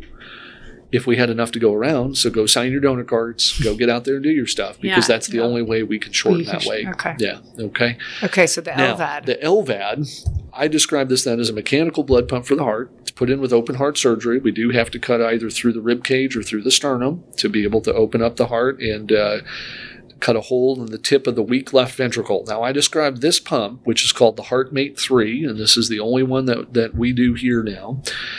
Looks like an upside-down mushroom, all right? And so the stem of the mushroom is the is the tube that goes up into the left ventricle, and then the cap of the mushroom is where the pump is at. And that pump is a rotor that spins at about five thousand R P Ms, five thousand rotations per minute. Jeez. And that rotor okay. is amazing because it's fully floating in a magnetic field. Mm. It's, it's literally not touching anything? Nothing. It's no bearings. It's not sitting on anything. It's literally floating in magnets, which wow. is totally cool. God. And that allows this thing to be sped up and slowed down by two thousand R P Ms up and two thousand R P Ms down. So two up, four down, back up two very quickly, so that it creates a micro pulse thirty times a minute. So every two seconds, this thing is going. So it's more similar to what the yeah. heart is doing, as opposed to Tries if it was to. just constantly spinning at five thousand. So it's or- still hard to feel the pulse. But what that also does is make sure that blood inside here never gets to sit still. And that's critical, because one of the improvements from this pump has been we don't see any problems with blood clots in this pump. That's good. It's really good. So then there's a tube that attaches to the big blood vessel called the aorta. So blood is then pumped out through this tube through the, that's attached to the aorta and carries the blood to the body. Now, this pump is electric. It requires power at all times. It's, yeah, but yeah. yeah. And it's it's it's got it takes a lot more power to run a pump than it does to run a pacemaker. So people say, well, why can't we just put it inside the body and put everything there? Well, this thing pulls four or five watts of power, whereas a you know a, a pacemaker might pull microwatts or microvolts, you know, so that you can put in a very long-lasting battery right. there. But this requires external power, so there literally is a cord that comes out usually through the right side and heals into the skin. There's this textured velour on it, and that allows the skin to grow into it and seal it very tightly. All right. Oh, so, okay. That's so what we were wondering, like, if tight. people have like a, mm-hmm. yeah. It seals in tight at this end. Me out. So just the silicone part comes out, and then that hooks into the little computer display called the controller. Then off of that controller are two cables, a black and a white it looks cable. Looks like a kind of a mm-hmm. walkie-talkie. A little bit, yeah. Mm-hmm. That screen displays the information about how the pump's running and things like that. And then those two cables hook to the power source. So that's either a pair of batteries in holsters that are rechargeable lithium-ion batteries that are generally good for anywhere from twelve to sixteen hours of power. Okay. Or at nighttime, you unplug from the holster batteries and, and plug, plug to a twenty-foot cable that you can walk to the bathroom. That is and that so. Sort of so stuff. You're like a bionic human, yeah. Kinda. kind of plugged yeah. into the wall. It's a step towards that. I mean, it's definitely a mechanical piece, but I tell people all the time, it's still about the person around the pump. You know, people mm-hmm. focus on the pump so much, but it's still about the person around the pump. I mean, it is sort of tough. Like, it seems a little dehumanizing, right? Like think, looking at a piece of equipment and knowing that it can go into a body. However, yeah. if the alternative is to not be here, that's right. then yeah. And, and and it's a great point to make, Emmy, because I think that these are things that, that people really do. What, what you're expressing is it takes time for people to come to terms with this stuff, yeah. right?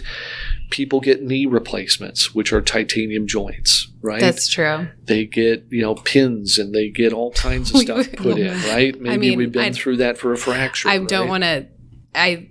Earlier, I was yeah. like joking that I wouldn't even want to have fake yeah. boobs because yeah, right, I wouldn't right, want to have right. two, I, no. two foreign so things in my body. Thanks but then, for going there, yeah, right? Like, because there's just, people that choose right, to have, to have implants. Yeah, or, chin, chin implants, whatever. Well, like Some rhino, of it's yeah. right. Some yeah. of it's repairing injuries, right. but some of it's just for purely cosmetic reasons, right? So in the end, implanting things in the human body is not weird or unusual. Mm-hmm. The difference here is most of the time you can't see any external evidence of it, right? right. You know, this here you've got can. that cord, cord which the... somehow makes that feel different to us, doesn't mm-hmm. it? You know, um, we do artificial heart valves. We do all kinds of stuff that we've done for years, pacemakers, you know, this kind of stuff. These are all implants. So the idea is definitely a bit different. And most of the time we think of these as support or repair. Well, this is support for the heart, you yeah. know, and the fact that we have an artificial heart machine that can do this is pretty darn amazing. What's the, how long does this surgery take? What's yeah. the recovery time? Do you feel better immediately? Yeah. yeah. And, and I think this is really important stuff, Katherine. So, so the surgery itself is not terribly long. You know, it's maybe four to five hours. Okay. If you've never had open heart surgery before, it can go very quickly usually. The surgeons that we have um, here at Integris are amazing cardiac surgeons. They do all cardiac surgery and they do this. They do heart transplants. To us, that seems amazing. I'm not a surgeon. I, I have huge respect for what my colleagues do that do this stuff. To them, this is all done with pretty standard techniques. You know, surgeons can can do this. Now, look, everything takes some training and some, you got to know the tricks of the trade and right. things like that. The tricks of the trade, it but takes the, yeah, but, but the basics like are, specific are, are, training. Yes, it does. This. You're right. But, yes. Um, you know, but uh, coming out of a training program with cardiac surgery training equips you to be able to do right, this. Right, right. Now, um, the surgery itself, maybe four to six hours. Look. Sometimes a little more, sometimes a little less, but that's the average, right? Now, I speak to the average of how long recovery is. Look at this as a few pieces. I break it to three weeks, twenty-one days, all right? Okay. Week one, you think you made a big mistake. Oh, no. God. Well, you oh, do. God. Yeah, because yeah. it's Anybody yeah. who's ever been through an operation realizes the first few days after an operation just stink, all right? You hurt. You're uncomfortable. There's tubes. There's lines. There's wires. And I go to people before surgery and I say, but you can do this, right? You are no better, no worse than the six hundred plus other people that have had L V A Ds at our program. You can do this, all right? You just gotta get through it. Okay? okay. So suck it up, little cowboy, and let's get her we done. Can do hard all right. Things. So we can do this. Mm-hmm. All right. And we'll be there. We're your cheerleaders. We're on your team. We're going to get through this. All right.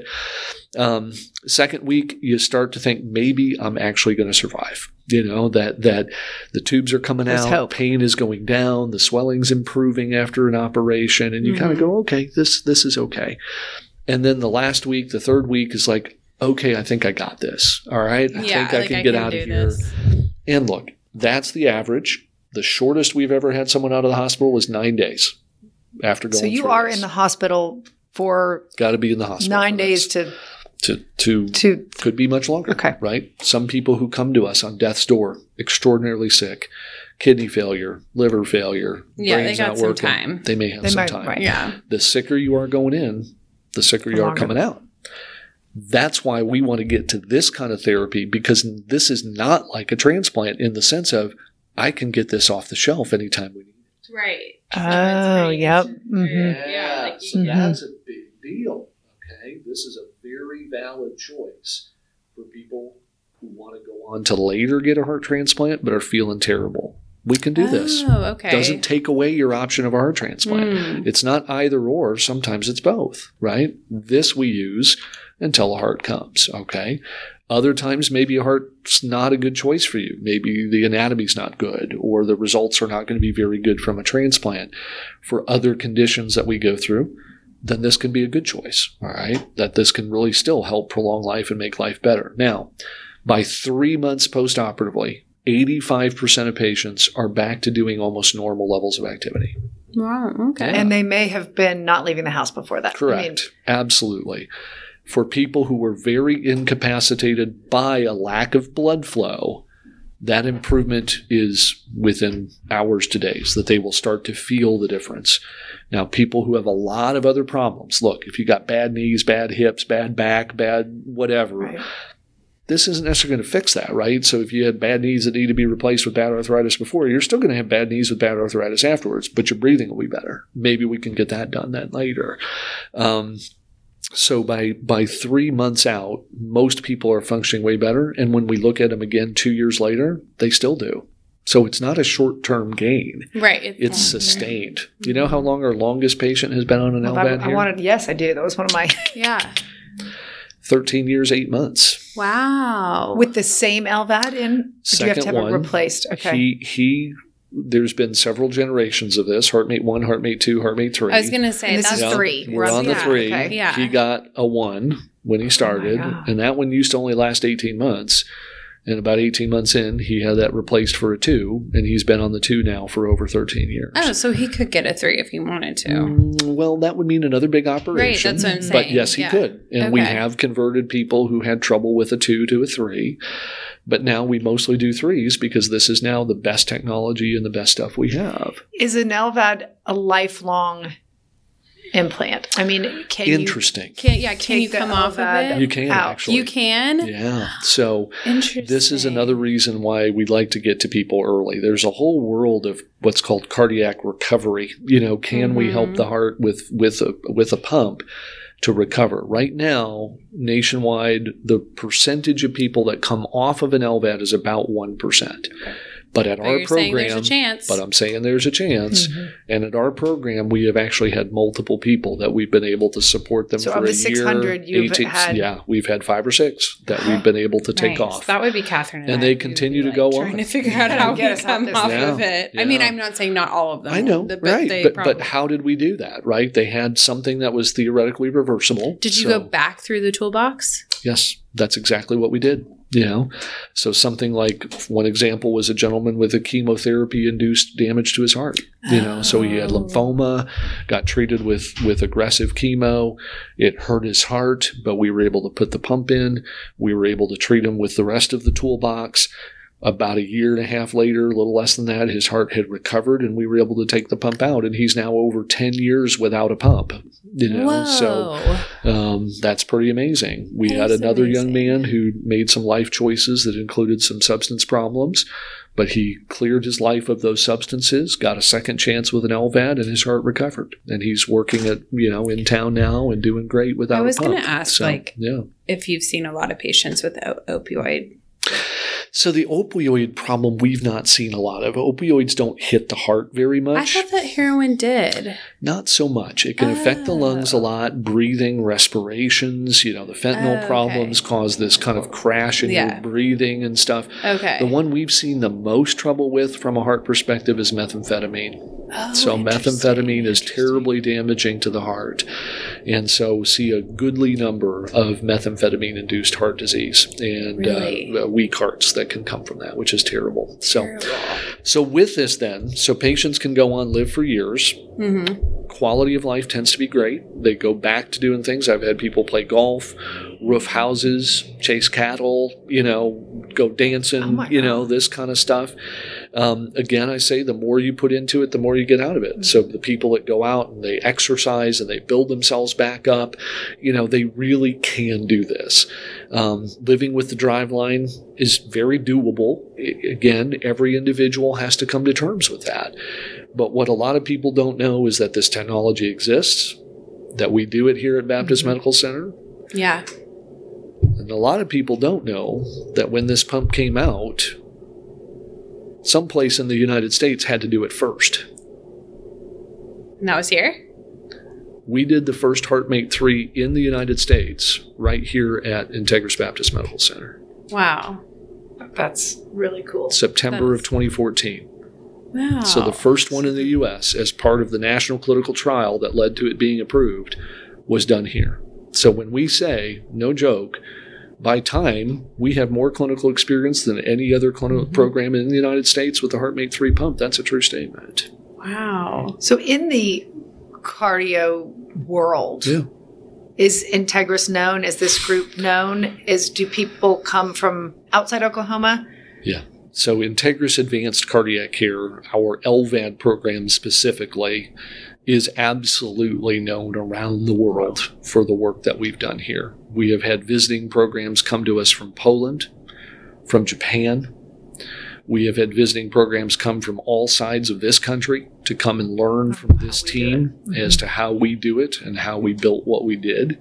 That's awesome. Um, it's been pretty amazing, you know, to think that when I came here sixteen years ago, that we would go from literally not doing L V A Ds at all to having a program known around the world. And that couldn't be done without the team behind us, right? I here am sitting talking, but I'm going to be the first one to tell you this does not happen just with me, all right? This is about the literally dozens and dozens of people behind me, my co-director, Doctor Long, all of our surgeons, my advanced nurse practitioners, my colleagues in the heart failure space, all of our coordinators, all of the nurses in the hospital, the people that keep the lights on, the people that, you know, yeah, scrub right. the rooms. You know, I mean, literally, you can't even, you know, every time I try to name everybody, I get in trouble because I always leave somebody out. You yeah, know, I never mean to, start. you know, but but it doesn't happen without a village. And that's really what defines our center as an advanced heart failure center.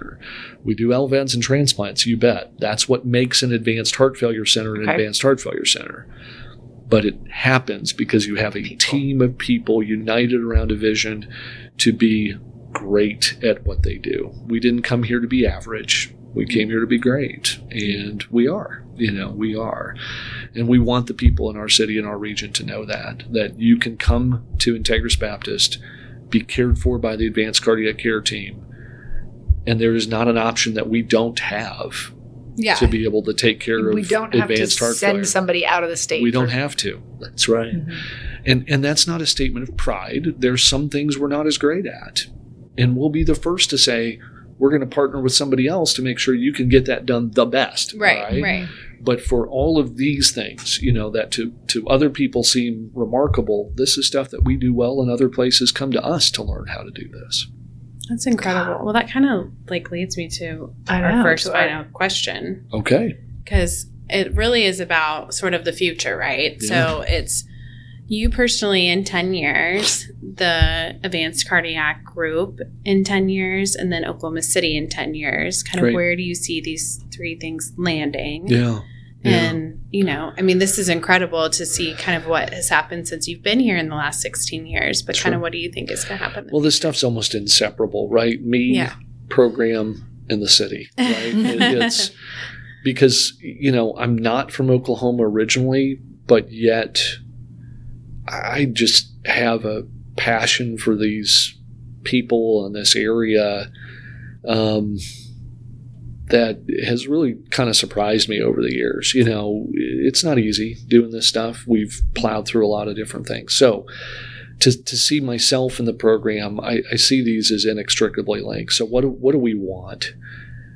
What I'd love to see is over the next ten years is to see a network of care that starts in our walls, but absolutely includes the hospitals and colleagues in Oklahoma City in a tightly connected network that finds patients with advancing heart failure at the right time and the right place and gets them to the right level of care. Now, whether that's done through partnership, which it has to be. There mm-hmm. has to be champions and doctors at every place. There has to be empowerment of the people that do this. There has to be technology. There has to be education. And there has to be easing across the transitions of care. U S medicine, as the pandemic has hit, as revenues have dropped, has become progressively more isolated and siloed. Every hospital is fighting to keep its patients, its business, its doctors, and I get that. We all understand the business of medicine in principle. Right. But there are still certain things that cannot be done at every place. Not every place can do L V A Ds and do them well, right? Mm-hmm. And so we need to find ways to move between those silos and do that well as we move into the future, where where institutions can remain viable and successful, but find ways to partnership.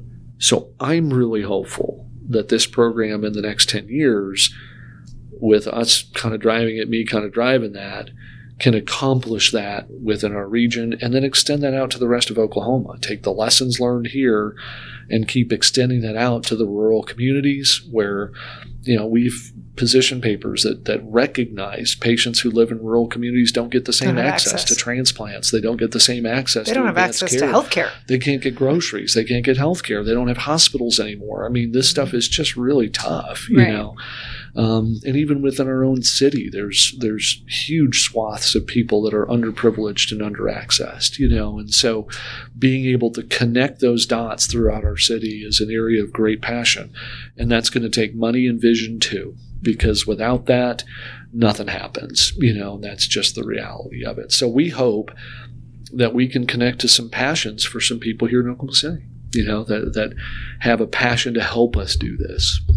Because I can't do it I myself. Do, I mean, I do think yeah. Oklahoma City is a unique place and that we do feel passionate about our community. Yeah. And we we know that in times of crisis, we come together, yeah, right? So, absolutely. Mm-hmm. Absolutely. I mean, if any and place it can be done, it's here. Is, is a modern plague. Right. I mean, heart failure is incredibly common. It's the, you know, it's a major, major cause of death in, in our well, isn't people. Heart disease the number one the disease? Heart disease is still number one, and mm-hmm. heart failure is a component of that. Right. And the end point of heart disease is heart failure. Right. You know, like you that's, yeah. that's how everybody, you know, or most people end up progressing through mm-hmm. their cardiac journey, no matter how it starts. So that's a big deal.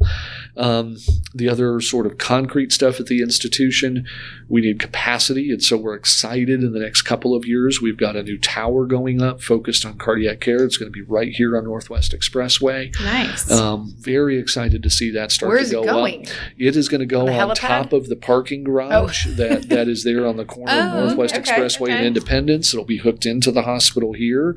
Uh, I think it's going to be, you know, eight floors, I think. You know, so nice. And it'll have new operating rooms, new cath labs, new I C U rooms. We didn't even get into the other very high-end care we do for patients with critical, you know, shock and things like that. I've got colleagues that are every bit the pioneer that we've been in terms of dealing with, with shock and what's called ECMO and, you know, doing all of this sort of resuscitative work, which is kind of at the other end of what we do. We want to take the chronic patients and get them to these therapies. They take the people who are in truly dire straits and return them to a chance at life kinds of stuff, whether they can do that with support for a little while or not. So seeing all of this get integrated is really where cardiology needs to go, all right? And then for our state, you know, I, I think desperately I want to see this state move up the scale of, of health literacy, of mm-hmm. education, mm-hmm. of access, of awareness, um, and to, you know, balance the things that have made Oklahoma great, you know, which is some of this fierce independence and some of this, you know, really creative kinds of things. Um, but try to weave that in with some of the, the structures that it takes to make this happen, you know, where it's not always about someone's telling you what to do. It's about working together in community to try to make things happen. And communities are going to have to be bigger than the guy next door to me or my little street or whatever kinds of stuff, because that's the way the world is right now. We don't want to lose that.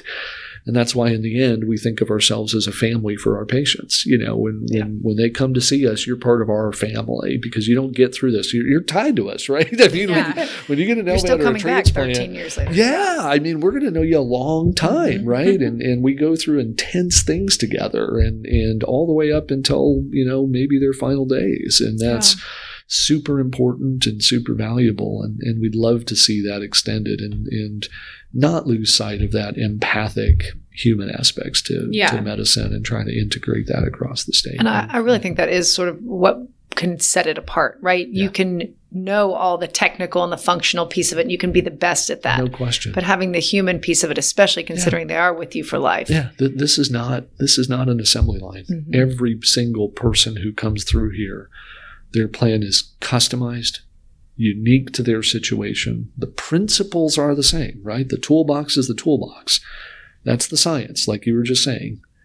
But the art of medicine is how you apply that to the individual, right? Right. And that's what we do in a very customized way.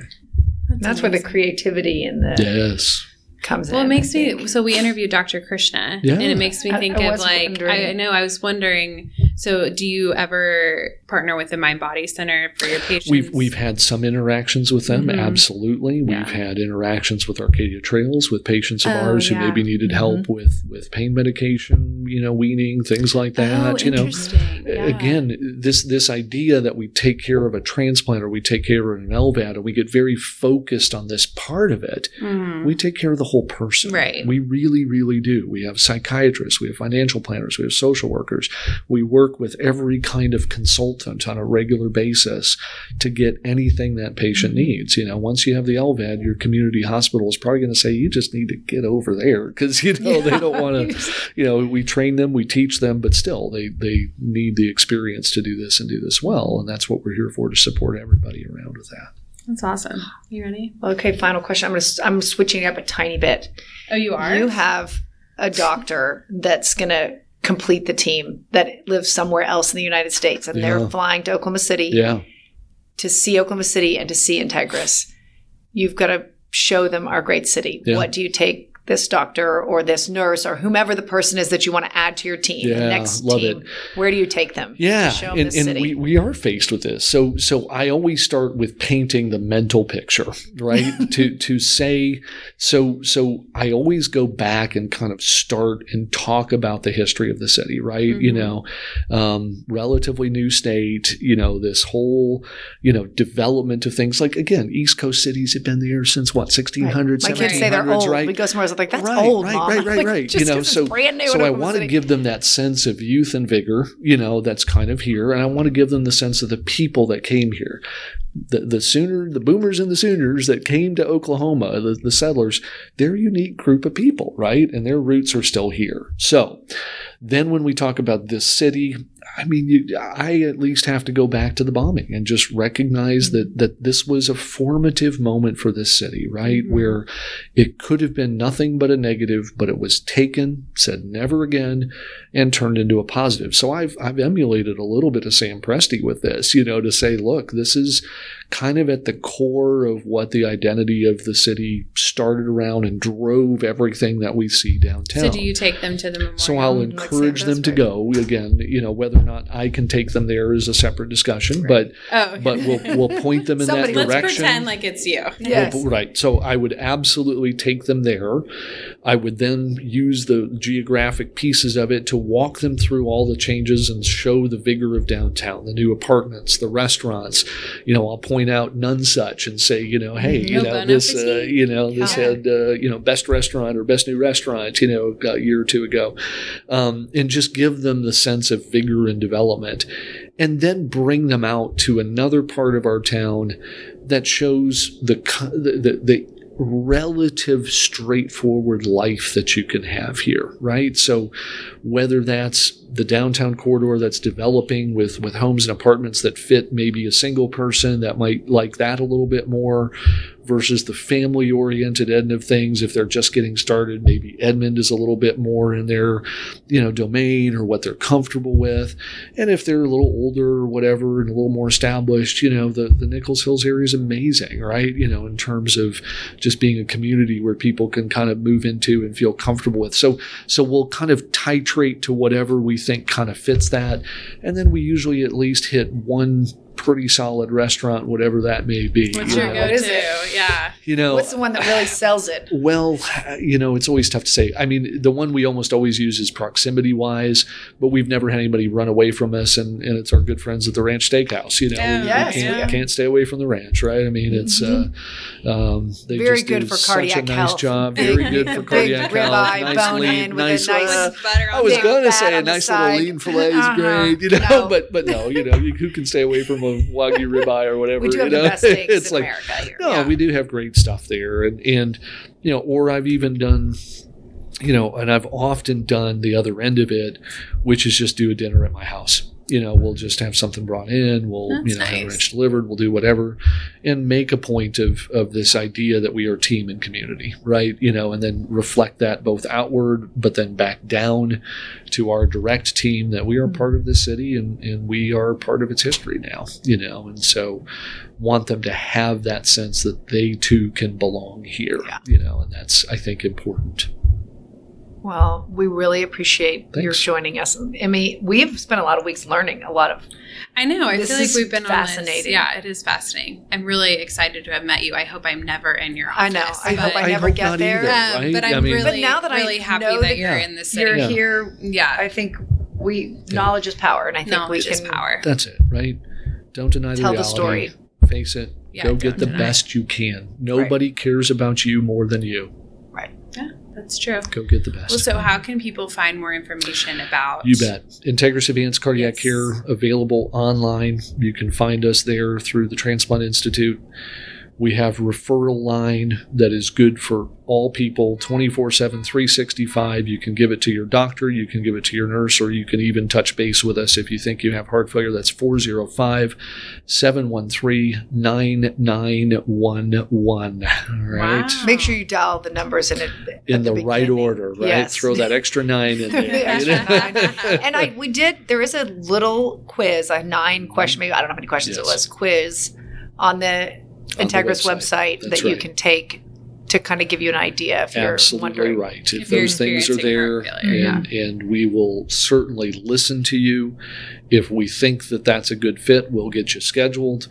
If not, we'll maybe direct you to one of our other general cardiologists that may be able to serve you well and can be grateful that you don't need our our services, but we are here to help if needed. So Great. You awesome. bet. Thank, Thank you, you so much. Doug. I've enjoyed it, Katherine. I've enjoyed it, Emmy. Thank you very much for yeah. your time. All right. I think it's a great story and really appreciate you taking the time to sit and talk about it. Thanks.